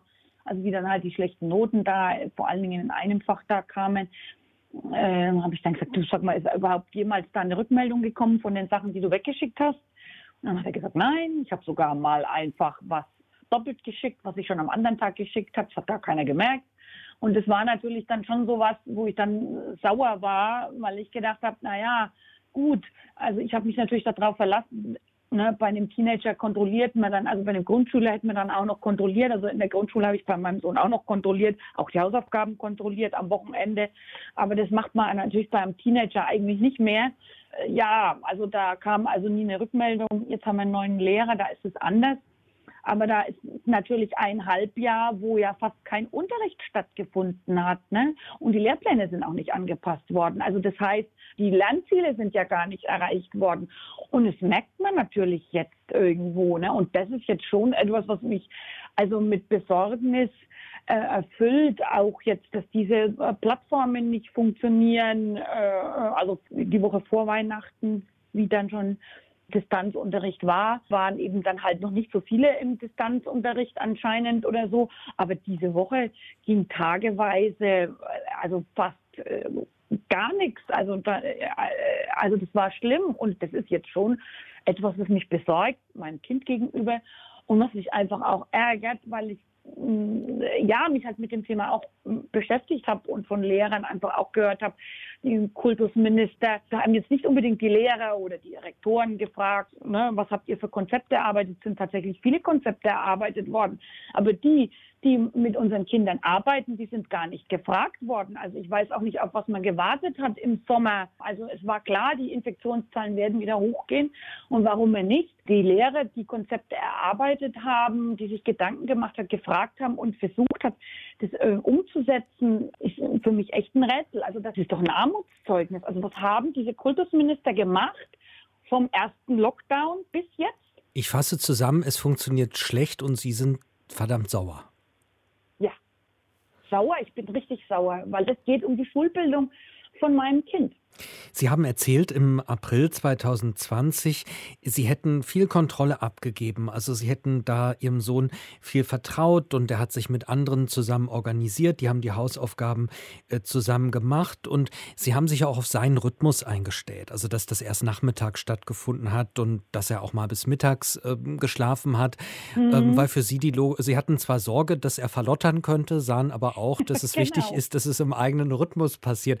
Also wie funktioniert denn das? Weil das klingt ja jetzt nach vielen Misserfolgserlebnissen, viel Nicht-Funktionieren, viel Frust. Wie motiviert ist er denn gerade? Also mein Sohn besucht ja eine Ganztagsklasse. Ich nehme mal an, dass es bei uns an der Schule, in der, also die Kinder, die in die normale, also Klasse gehen, halt die nicht den ganzen Tag Schule hat, auch so ist, dass da schon, also das hatte unsere Schule schon ganz klar gesagt, es gibt ganz normale Unterrichtszeiten. Also das mein Kind hat also offiziell eigentlich von 7.40 Uhr Unterricht bis ähm, 15.30 Uhr. Und da muss er anwesend sein. Ich habe mal eine halbe Stunde mitgehört, weil mein Sohn hier sagt, dann ist das ja auch so. Ne? Also es sind ja nicht nur die Plattformen, die funktionieren. Wir sind ja auf dem Land, dann haben die Kinder kein Internet irgendwie. Dann fehlen plötzlich fünf Schüler, weil es die auch irgendwie rausgeschmissen hat. Jetzt nicht, weil die Plattform nicht funktioniert, sondern weil da gerade das Internet nicht mhm. funktioniert und habe auch gedacht, mein Gott, was ist das auch anstrengend wirklich für den Lehrer. Was passiert denn dann um 7.40 Uhr? Ja, dann gibt es ja, also in dieser Schulcloud gibt es verschiedene Gruppen und die Schüler müssen sich dann also melden bei dem, bei dem sie gerade Unterricht haben. Mhm. So, dann geht eben gar nicht gleich, also ein Unterricht los, wie im normalen Unterricht, sondern dann geht erstmal, sage ich jetzt mal, die Suche nach den Schülern los. Äh, und ich bin äh, tatsächlich froh, dass ich zu Hause arbeite, weil ich kann zumindest schon kontrollieren, ist der wach, ist der aufgestanden, äh, nicht wieder ist, ne, ist der nicht wieder eingeschlafen. Aber die anderen ähm, Schüler also können Sie ja auch nicht finden, die da vermisst werden um 7.40 Uhr. Also wann werden die denn ruft, gefunden? Der, der, ruft dann, naja, der ruft dann da, also zum Beispiel, ne, oder mein Sohn hat halt mal länger Pause gemacht oder hat halt nicht auf die Uhrzeit geguckt. Der sitzt natürlich in seinem Zimmer, da hat der Lehrer dann schon gleich angerufen. Das macht er bei den anderen auch nur, wenn der halt erst mal fünfmal anrufen muss, dann geht da keiner hin. Also bei mir ist ja jemand. Aber also, zieht sich das dann teilweise auch so ja. über 10, 20 Minuten erstmal, bis sich das dann überhaupt ja. sortiert und also alle anderen müssen abwarten? Ich habe es tatsächlich so mitbekommen. Der saß eine halbe Stunde bei mir und dann habe ich gedacht, mein Gott, was, da läuft kein Unterricht. Der Lehrer ist erstmal auf der Suche nach, ne? Oder warum ist der jetzt nicht da? Oder hat er jetzt gerade kein Netz? Oder Ne, schläft der, der, der, ich meine, das sind ja auch trotzdem Teenager mittlerweile. Ne? Aber dieses also, Zusammensein mit Lehrer, passiert das 7.40 Uhr jeden Tag oder gibt es auch noch ja. andere Zeiten, wo nee, sich alle also treffen sollen? 7.40 Uhr ist Schulbeginn, wo man in der Schulcloud eingeloggt sein muss. Die haben natürlich ihre Pausen, wo die nicht online sein müssen. Also es sind die ganz normalen Pausen in der Schule. In dem ersten Lockdown oder auch danach, wie dieser Hybridunterricht war, war das tatsächlich anders. Also das waren ich glaube, 9 Uhr bis 11.40 Uhr mussten die da immer online sein. Und jetzt müssen und, die den ganzen Tag quasi online ja, sein? Ja, genau. Also zum Beispiel die Kochlehrerin, die hat dann vor Weihnachten ein Kochrezept eingestellt und es war dann irgendwie, ich glaube, Mittwoch oder Donnerstag, ich weiß es nicht mehr, es war auf alle Fälle in der Woche und dann sollten die plötzlich was backen. Also jetzt nicht nur mit Mehl und Zucker, was ich eigentlich immer daheim habe, äh, aber war dann mit Walnüssen. Müsste man natürlich schon den Eltern auch vorher sagen, du musst dieses und jenes daheim haben oder so. Ne? Und bei mir ist das ja so, ich arbeite in der Küche. Also mein Sohn hat dann halt irgendein Backbild aus dem Internet runtergeladen. Ich muss da ja halt drüber lachen eigentlich. äh, und, äh, und das dann geschickt oder was? Ja, hat er dann, hat er dann in die Schule Guck mal, was ich gebacken habe. Aber es gab tatsächlich Kinder, die haben gebacken. Ich hätte mir natürlich gewünscht, dass mein Kind dann vielleicht auch da so motiviert ist, äh, ne, das, gut, er ist da halt, ne, der ist deswegen trotzdem ein guter Kerl und alles. Also das soll jetzt hier irgendwie nicht, äh, aber er ist halt dann eher so einer, der dann vielleicht halt auch überlegt, ne, äh, ist es jetzt so ganz notwendig oder also ne, es gibt dann halt da Fächer, wo er sich das jetzt nicht so trauen würde oder so, ne? Wobei er das ja dann auch einmal ausprobiert hat. Hm, Ach, das Prinzip ja, hat sich übertragen also, auf die anderen Fächer quasi. Naja, also ich meine, ich weiß jetzt nicht, wie oft er das tatsächlich gemacht hat. Ne? Also habe ich jetzt keine Ahnung. Aber also ich hoffe natürlich, hm, naja, wie gesagt, ich habe es nicht kontrolliert, ich habe Kontrolle abgegeben, habe ich mir natürlich auch Vorwürfe gemacht und habe gedacht, scheiße, hättest du vielleicht doch das eine oder andere mehr kontrollieren müssen. Ja, aber wissen Sie, wenn ich wenig, also ich verdiene den Großteil meines, also ich hab, bin nur sieben Stunden fest angestellt, das heißt, ich verdiene den Großteil meines Geldes als Selbstständige. Ich kann mich nicht ein oder zwei Stunden am Tag hinsetzen und kann irgendwelche Aufgaben korrigieren. Aber die Backaufgabe ist doch auch clever gelöst. Also das ist, wenn einem so spontan ja, eine unrealistische Backaufgabe gestellt wird, dann ist das doch eigentlich die beste aller Lösungen gewesen. Ja, egal. Also Jetzt ist ja die Haselnüsse oder den Ahornsirup oder die Kakaonips äh, für spontane Backungen nicht zur Hand zu haben, ist ja wahrscheinlich vernachlässigbar. Im Gegensatz ja. dazu einfach kein funktionierendes Internet gleich auch ja. erst zur Hand zu haben. Sie haben ja gesagt, auf dem Lande, da setzt es bei einigen aus und so dauert es dann auch schon mal ein paar Minuten, bis man morgens da alle zusammenbekommt. Also nochmal ja. zurück, wie motivierend sind denn derlei Bedingungen für Ihren Sohn, also 7.40 Uhr, sich da jeden Morgen zu treffen, fehlende Rückmeldungen, spontane Backungen, also wie, wie motivierend ist das gerade für ihn? Also es war schon tatsächlich so, wie so anstand mit dem zweiten Lockdown da, also da hat er tatsächlich gesagt, oh, da sehe ich ja meine Freunde nicht mehr. Also er hat sich jetzt nie so beschwert, aber er ist kein Mensch, der auch so viel von seinem Innenleben preisgibt. Sie lassen ja in Ihr Innenleben schon reingucken und Sie haben einen ja. Tweet abgesetzt Ende November, in dem schreiben Sie, dass Sie sehr angeschlagen sind und dass Sie sich gefragt haben, was ist das für ein Leben, in dem ich nie schwach sein kann, in dem ich immer funktionieren muss. Das klang schon jetzt nach einer ziemlich großen Belastung für Sie. Ja, wobei das natürlich auch nicht nur was mit Corona zu tun hat. Also es gibt ja auch Alleinerziehende, die haben eine große Familie, haben da viel Unterstützung oder so oder auch vielleicht einen Freundeskreis, der unterstützt. Das habe ich jetzt nicht so. Also ich habe zwar schon eine Familie, aber habe noch eine pflegebedürftige Oma, die meine Mutter versorgt. Da ne, ist da nicht so viel Kapazität. Also der eine Vater von meinem Sohn kümmert sich einfach gar nicht und der andere ist sehr weit weggezogen. Der hat sich schon mehr gekümmert aber hat seinen Sohn auch, also jetzt tatsächlich 2020, nicht geholt, nicht gesehen. Und das heißt, es hängt wirklich alles an mir und hängen ja auch diese Sorgen an mir. Und ja, also das sind äh, schon ohne Corona schwierige Bedingungen. Du musst immer funktionieren. Und dann bin ich jetzt auch noch selbstständig, das war ich ja früher nicht. Äh, wenn man dann halt früher krank war, dann hat man sich halt krank schreiben lassen es geht halt jetzt eigentlich nicht. So, und dann war es bei mir eben halt auch noch gerade kurz vor Weihnachten, wo ich dachte, ne, der Kindergarten ist zwei Wochen zu und dann da brauche ich auch frei, weil also ich möchte auch nicht andauernd zu meinem Kind sagen, ich muss arbeiten, ich habe keine Zeit für dich. Das geht einfach nicht. Das kann man natürlich schon mal machen, aber das geht nicht. Also wir haben ja auch eine Beziehung zueinander. Und deswegen konnte ich dann jetzt auch nicht sagen, ich arbeite da nicht. Und dann habe ich natürlich auch Angst, weil ich habe ja lange gebraucht bis ich gute Auftraggeber hatte und so weiter, die würden das vielleicht sogar akzeptieren. Ich sage, also jetzt heute geht es gar nicht. Aber erstens fehlt mir dann das Geld und es war eben kurz vor Weihnachten, wo man eh mehr Geld braucht, wo ich wusste, ich arbeite zwei Wochen nicht. Und dann habe ich halt wieder mal krank gearbeitet. Ja. Was müsste sich verändern im schulischen Zusammenhang, äh, sodass Sie sagen würden, das ist jetzt äh, für meinen Sohn, aber auch äh, für mich eine Entlastung in dieser Pandemiezeit? Ja, also dass das, das, das Distanzlernen funktioniert, so in einem Satz. Da wird es beim Wunsch bleiben, befürchte ich. Claire Funke, alleinerziehende Mutter im Homeoffice mit einem schulpflichtigen Kind in der siebten Klasse und mit einem Kita-Kind, gerade in der Kita-Notbetreuung. Wir haben gesprochen über spontane, schier unlösbare Backaufgaben, aber leider auch viel schwerwiegendere Hindernisse im schulischen Kontext. Frau Funke, ich danke Ihnen. Ich danke Ihnen auch. Tschüss. So, und die Backaufgabe, das habe ich noch nachrecherchiert, hieß Backe Weihnachtsplätzchen mit Walnüssen. Herr Blume, das, was wir gehört haben, ist ziemlich weit weg von dem, was Sie hier als guten digitalen Fernunterricht skizziert haben vor ein paar Monaten. Also grob gesagt so, dass äh, Schulzeiten nicht einfach in feste Online-Präsenzzeiten übersetzt werden, so dass Zeit bleibt, die Aufgaben je nach individueller Lage zu Hause zu bearbeiten. Allerdings ist dafür ja auch die Grundvoraussetzung, das Internet ist nicht kaputt, sondern es funktioniert. Was bringt denn alles Reden über klugen digitalen Fernunterricht, wenn nicht mal die einfachsten Grundvoraussetzungen erfüllt sind, was vielerorts umso deutlicher wird, je länger die Krise dauert? Naja, wissen Sie, da sind wir ja dann letzten Endes nochmal auf der Frage, äh, was, was passieren müsste. Ähm, es ist schon ein paar Mal angeklungen, die besten Konzepte funktionieren natürlich nicht wenn man noch nicht mal WLAN hat oder stabiles Internet. Das ist ganz klar. Auf der anderen Seite äh, glaube ich schon, dass eine Verantwortung bestehen würde, nicht zwei Dinge gleichzeitig zu machen. Herr Himmelrath hat gerade gesagt, eigentlich kommt die Innovation aus den Schulen raus und da muss sie auch herkommen. Und da gebe ich ihm recht. Das Problem ist nur, dass wenn das Kultusministerium, ähm, die, die machen ja nicht nur nichts, sondern sie schicken auch die verschiedensten Regelungen und Verordnungen an die Schulen, die wiederum verwaltet, weitergegeben und umgesetzt werden müssen.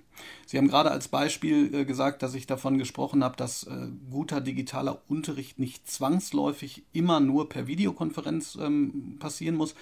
Das hat sich aber erübrigt sobald man eine Anweisung bekommt, dass, ähm, ich sage jetzt mal das Wort gefälligst, alles per Stundenplan abgebildet werden muss. Denn letzten Endes ist das auch das, was bei den Eltern dann hängen bleibt, die, sagen wir mal, denken, nur Videounterricht ist wirklich guter digitaler Unterricht und es ist ihnen gar nicht zu verübeln.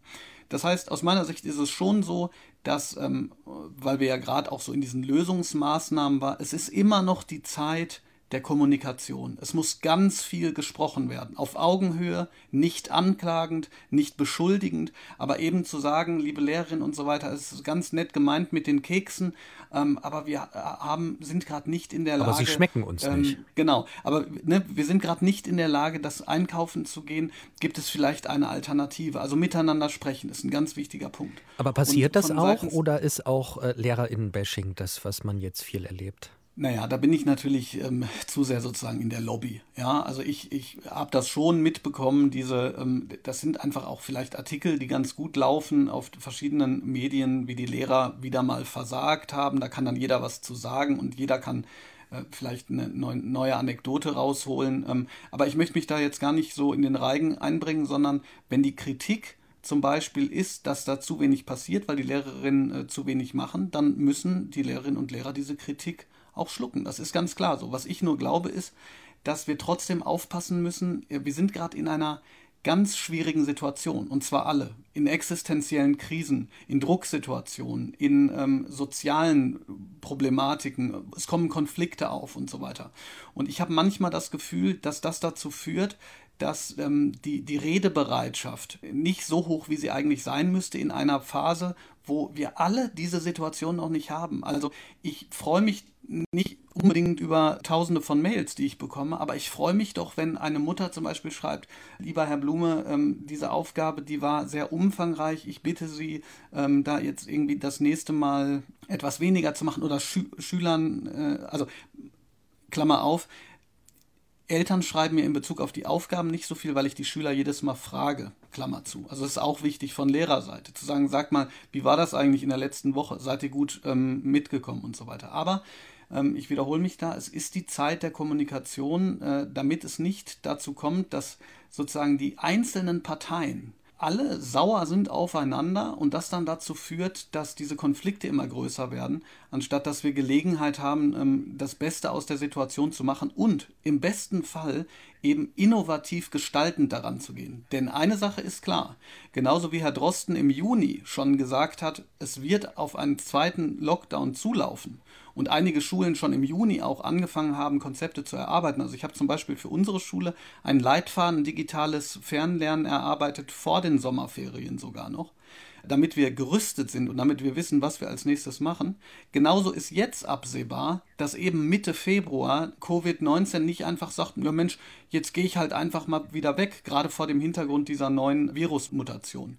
Und deshalb kann ich nur sagen, dass ich mir wünschen würde, dass auch wenn wir nicht alles auf einmal schaffen, endlich die Situation überhaupt anerkannt würde, dass wir sagen, wir springen jetzt nicht von Woche zu Woche immer wieder mit der Aufgabenstellung zu sagen, wann kommt die Präsenz, sondern wir fokussieren uns jetzt darauf, wir erkennen die Situation an und wir versuchen alle Kräfte da reinzulegen, die Situation zusammen zu gestalten. Armin, aus allen Interviews mit Eltern, die du geführt hast in den vergangenen Monaten, wie sehr am Limit sind die gerade und wie viel Druck ist da im Kessel? Ja, wahnsinnig viel Druck und, und natürlich ganz dicht am Limit und manche auch schon drüber hinaus.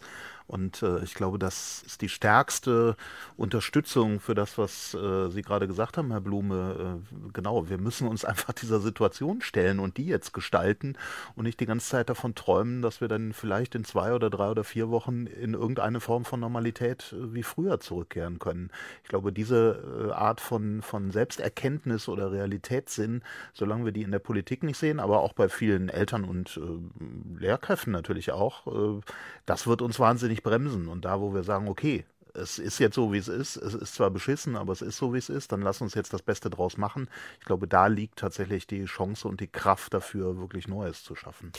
Na, und wenn wir schon über Eltern am Limit sprechen, dann kann man ja fragen, wie geht's denn erst den Kindern? Also, ich finde, dass die Situation zu Hause gerade sehr schwierig ist dass ich einfach in der Schule besser arbeiten kann, weil ich da mehr Kraft habe, weil ich da einfach meine Freunde sehe und weil man dann auch die Lehrer vor sich hat und ich kann mich irgendwie zu Hause einfach gar nicht konzentrieren.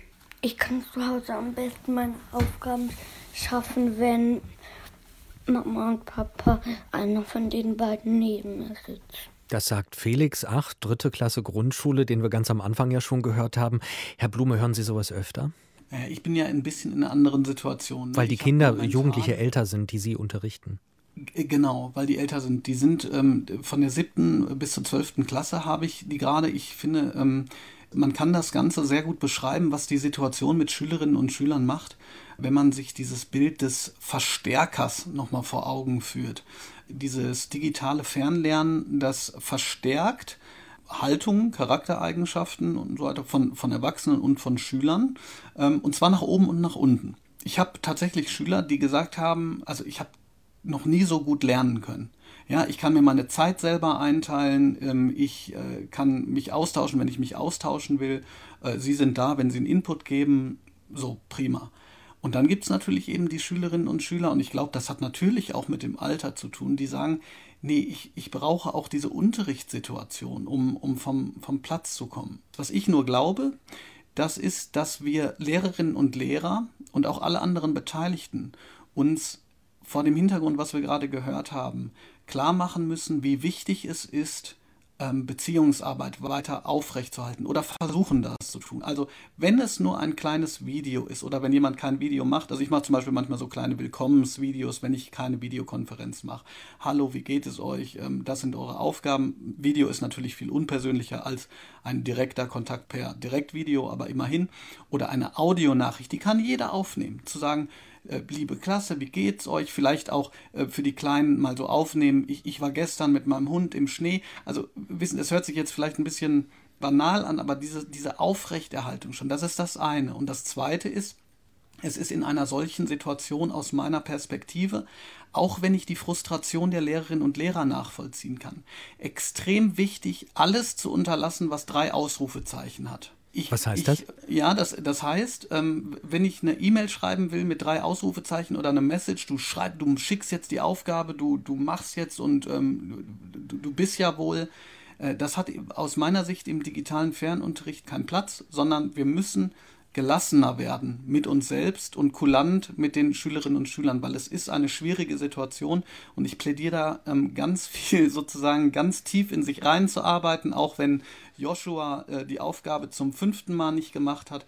nachzufragen, woran es denn liegt, ihm nochmal eine Chance einzuräumen und ihn lieber unterstützen, zu motivieren, als äh, sozusagen irgendwie mit Druck zu kommen, weil, weil ich glaube, Druck ist gerade toxisch, ähm, weshalb ich ja sogar sage, dass aus meiner Perspektive auch Klassenarbeiten äh, und Noten insgesamt eigentlich ausgesetzt werden müssten, weil ich gerade nicht sehen kann, dass die irgendwas Gutes in, äh, zu der Situation dazufügen. Jetzt haben wir gerade übers Lernen gesprochen, beziehungsweise Sie haben das Lernen angesprochen und ähm, dass dieser digitale äh, Fernunterricht auch ein ganz positiver Verstärker sein kann für die, die selbstständig lernen.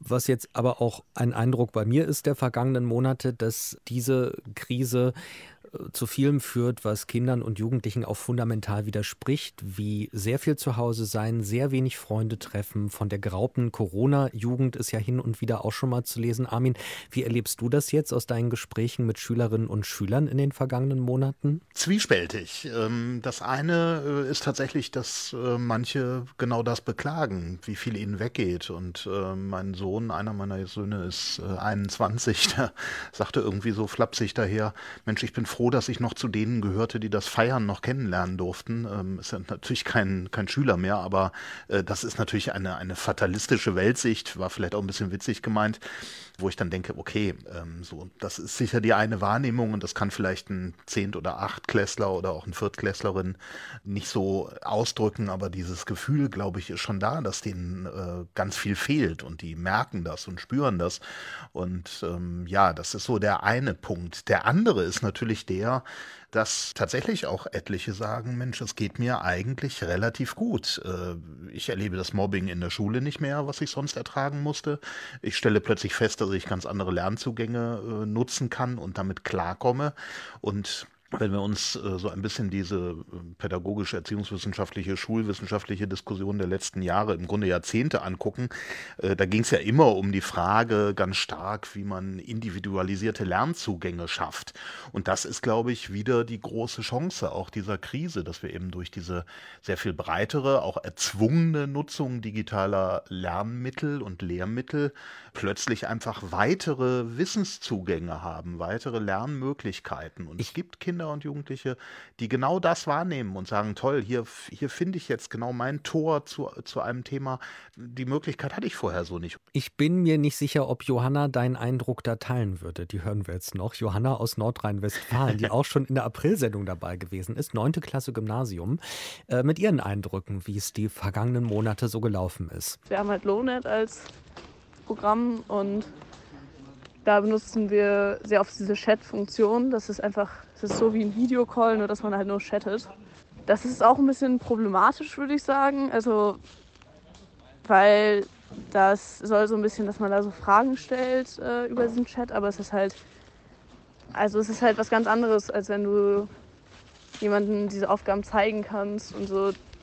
Also das Ganze runterzuschreiben, wenn du ja nicht diese Worte dafür hast, weil du es ja nicht verstehst, ist das, ist einfach unglaublich schwierig. Und ich habe eher das Gefühl, dass dadurch so ein bisschen die Lehrer dieses Ding umgehen wollen, irgendwie Videokonferenzen zu machen. Einfach weil sie so ein bisschen zu faul sind dafür. So, und halt teilweise auch Lehrer einfach sagen so, ja, ich habe leider keine Zeit, aber ihr könnt euch einfach auch so gegenseitig die Fragen im Chat beantworten. Und ja, ich weiß nicht, also ich finde das ist sehr unnötig. Also für mich raubt das eigentlich nur Zeit, dass ich da in diesem Chat sitzen muss. Und ich finde, es wird zu sehr versucht, einfach diese normalen Schulformen auf diesen Online-Unterricht zu übertragen. Also zu sagen jetzt, okay, wir machen jetzt einfach die ganze Zeit Videokonferenzen. Was ja eigentlich Optimalfall wäre für die Leute, die das ja planen, eigentlich, dass wir acht Stunden äh, oder sechs Stunden, je nachdem wie lang der Tag ist, diese Videokonferenzen haben, so im normalen Rhythmus was erstmal nicht klappt und dadurch hat man immer so zwei Stunden Pause dazwischen, die man aber auch nichts wirklich machen kann oder so. Und das ist so sehr komisch getimt. Und der andere Punkt ist aber auch einfach, dass, ähm, genau, dass das einfach, dadurch, dass das so streng übertragen werden, dass sie jetzt diesen Stundenplan so streng übertragen wollen, das passt einfach nicht zu dem, wie die Situation ist und wie man das online macht. Also das klappt für manche so schon nicht, dass sie irgendwie sechs Stunden in der Schule sitzen und ein Fach nach dem anderen und nicht so richtig auswählen können, was sie jetzt machen und wie sie sich selbst organisieren können und so. Aber besonders im Online-Unterricht, finde ich, passt das einfach für kaum Leute, glaube ich. Der Inhalt in Online-Unterrichtskonferenzen, bla bla bla, ist halt auch einfach selten irgendwie vorhanden. Also, keine Ahnung, ich habe jetzt noch nichts gelernt über eine Online- also über eine Videokonferenz. Es war meistens eher so, ja, keine Ahnung, oh, okay, der, keine Ahnung, was Server ist schon wieder abgestürzt, ja, scheiße. Ja, gucken wir dann. Also es war immer eher so Planungssachen und einfach weil es alles noch nicht läuft. Und ein Freund hat letztens bei mir äh, zugeguckt, wie ich meine Online-Unterrichtssachen gemacht habe und fand es mega lustig, weil der jetzt schon zwei Jahre, glaube ich, aus der Schule raus ist. Und der halt richtig schockiert darüber war, dass wir immer noch die gleiche Plattform benutzen, die er damals benutzt hat und war so, boah, das ist ja unglaublich scheiße. Und das ist halt auch wirklich so. Also Lownet ist halt einfach eine unglaublich schlechte Plattform. Und jetzt sind wir halt auf Moodle umgestiegen, was das Ganze aber auch nicht unkomplizierter macht, weil irgendwie manche Lehrer wollen auch, dass man das in die Lownet-Dateiablage legt und andere wollen irgendwie, dass man das da ablegt und dann weiß man nicht, wo man es ablegen soll und dann kriegt man die Hälfte der E-Mails darüber und die andere Hälfte darüber so. Und man hat es ja schon geahnt, dass es nochmal so weit kommt. Und ich glaube, da hätte man einfach schon viel mehr machen sollen. Also man hätte einfach so gucken sollen, dass man alles darauf umstellt und Lehrern das beibringt. Und das ist jetzt ja auch nicht erst seit gestern so, dass wir irgendwie in der Pandemie leben, sondern da hatten die jetzt echt lange Zeit für. Und diese Zeit haben die einfach so sehr verplempert irgendwie. Und dann kriegen wir jetzt ja auch Noten oder wir haben so eine Anwesenheitspflicht bei diesen Konferenzen. Das kann ich schlecht beurteilen, wie das für Leute ist, die irgendwie vielleicht nicht so die Möglichkeit sind, da zu haben. Aber ich bin mir ziemlich sicher, dass es da auf jeden Fall Leute gibt bei uns, die oder auf jeden Fall auch auf anderen Schulen, die Schwierigkeiten damit zu Hause haben, die vielleicht auch nicht ein eigenes Zimmer haben oder so oder irgendwie so Platz, wo sie sich hinsetzen können und das machen können. Und dann zum Beispiel muss ich auch bald einen Vortrag behalten und da wird halt ziemlich viel erwartet. Da wird erwartet, dass man ein gutes Headset hat, dass man verstanden wird, eine Videokamera, mit der man sich selbst aufnehmen kann dabei. Und das ist halt einfach, also ist halt einfach sehr kostenintensiv. Und es gibt Leute, die können sich das leisten, aber andere halt auch nicht. Und da wird immer sehr viel erwartet, was eigentlich umgekehrt von den anderen Leuten, also von den Lehrern und von den Schulleitern erfüllt werden sollte. Und das wird jetzt einfach so andersrum erwartet und dafür kriegt man dann auch noch Noten. Und das finde ich alles sehr schwierig irgendwie. Alle Probleme kommen eigentlich von der Organisation der Schule her und wie diese Idee ist davon, wie Unterricht zu haben sein muss irgendwie. Und dass man da nicht umdenken kann. Also dieses sehr steif an diesem äh, jahrealten Schulsystem festbeißen, ist, glaube ich, einfach so einer der größten Probleme da. Also das sagt Johanna. Herr Blume, könnte man mit einer gewissen Bissigkeit sagen, es gibt doch eigentlich eine große Kontinuität in dieser Krise. Unterricht, der in Präsenz nicht funktioniert hat, der funktioniert jetzt halt digital nicht. Ja, wenn man böse ist, könnte man äh, sagen, dass jetzt zumindest äh, jene Strukturen, die nicht laufen, doch sehr offensichtlich wären. Ähm, und ich habe gerade irgendwie an dieses Sprichwort gedacht, Kindermund äh, tut Wahrheit kund. Nicht bei allem, was da, was da gesagt wurde, ähm, würde ich sagen, das ist tatsächlich ein Problem. Also zum Beispiel sich auf einen Messenger einzustellen, das ist etwas, was Schülerinnen und Schüler, was zum Beispiel soziale Medien angeht, innerhalb von einer Minute können, wenn sie denn nur wollen. Ja, also alle, die jetzt fordern, es muss die eine Lösung geben, die immer funktioniert und die mit sozusagen und, und, und nichts anderes. Das ist ja Quatsch. Wir sind ja alle ähm, in der Lage, verschiedene Applikationen zu nutzen, wenn wir denn wollen und so. Der andere Punkt, ähm, da, da gebe ich ihr aber natürlich recht und ich habe gerade auch gedacht, dass ich da schon natürlich auch ein bisschen in einer ähm, Filterblase bin im Twitter-Lehrerzimmer, Hashtag Twitter-Lehrerzimmer. Da gibt es ja auf Twitter ähm, eine sehr rege Community, die auch zeigen, was alles wirklich toll läuft. Also wirklich, wo Schülerinnen und Schüler schreiben, dass, dass auch Dinge gut laufen, dass äh, Lehrerinnen und Lehrer ihre verschiedenen Modelle teilen.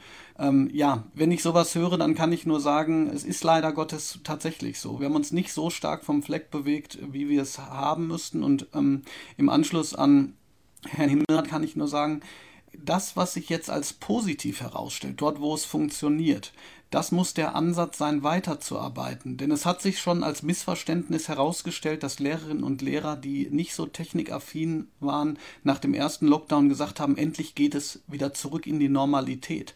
Das ist Quatsch, denn auch wenn die Pandemie weg ist, wird die Digitalisierung nicht wieder weggehen. Und deshalb sollten wir das Ganze als Möglichkeit und Chance begreifen, auch weiter an Schule gestalten zu arbeiten und vielleicht die Good Practices, wie man so schön sagt, auch zu übernehmen, wenn es wieder in den Präsenzunterricht Unterricht geht.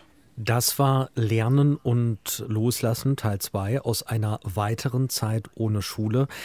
Herr Blume, sollte es zu einem dritten Teil kommen und dritte Teile von Filmklassikern waren selten besser als zweite Teile. Was würden Sie in dieser Sendung auf gar keinen Fall sagen wollen? Ich möchte auf keinen Fall dasselbe nochmal sagen, was ich davor schon gesagt habe. Wissen Sie, ich werde einfach sagen, vielen Dank für die Einladung. Es hat sich gezeigt, dass der große runde Tisch zusammen mit den Kultusministern ähm, gezeigt hat, dass wir zu ganz tollen, verbindlichen Lösungen gekommen sind, die auch den Schulen genug Freiraum geben, jetzt an eigenen Konzepten zu arbeiten. Also ich träume ein wenig. Armin, was würdest du in der dritten Sendung potenziell sehr gerne sagen wollen? Am liebsten würde ich sagen, äh, dass wir diese Sendung nach drei oder vier oder fünf Minuten beenden können, weil wir feststellen, es läuft alles. Es gibt gar nicht so viel Diskussionsbedarf, es gibt Verständnis dafür, wie es vorwärts geht und es gibt äh, Ideen davon, äh, dass Schule ein sich veränderndes System ist, dass sie das sein muss, dass sie das auch bleiben wird und dass alle Beteiligten sich da möglichst auch darauf einlassen können. Hm, das war ein bisschen Copy-Paste jetzt von Herrn Blumer, also so ungefähr wie sich bei so einer Backaufgabe so ein Bild von chefkoch.de runterzuladen und das dann als Aufgabe Aufgabe einzusenden, ne? Aber ist okay.